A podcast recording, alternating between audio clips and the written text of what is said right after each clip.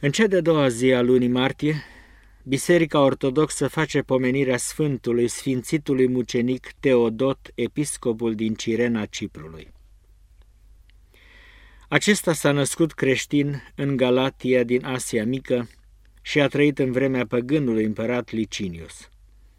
Deprinzând din tinerețe înțelepciunea și faptele bune creștinești, Sfântul Teodot propovăduia cu multă însuflețire cuvântul Domnului și aducea pe mulți la credință.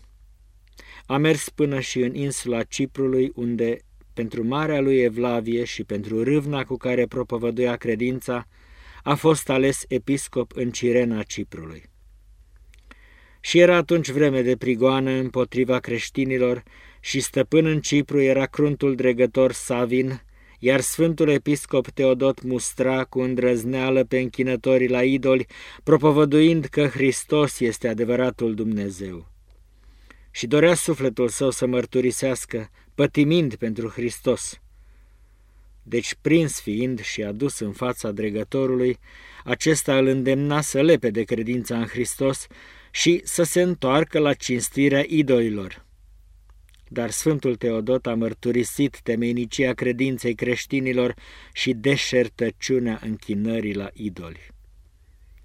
Și a fost bătut și întins pe lemn, i s-a strujit trupul gol cu gheare de fier, de curgea sângele și roaie din el iar la îndemnul dregătorului răspundea, De-ar fi să-mi zdrobești toate oasele, nu voi înceta să mărturisesc că numai credința în Hristos duce pe oameni la mântuire.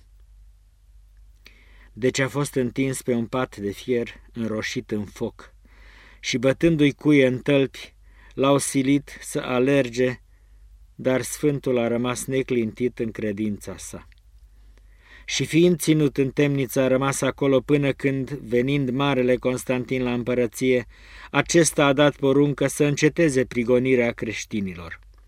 Deci fiind deliberat, Sfântul s-a întors la episcopia sa, păstorind cu și mai aprinsă grijă și vrednicie pe credincioșii săi timp de încă doi ani de zile. Și așa s-a mutat la cer în ziua de 2 martie Sfântul Teodot, purtând îndoită cu nună de mucenic și de arhiereu al lui Hristos.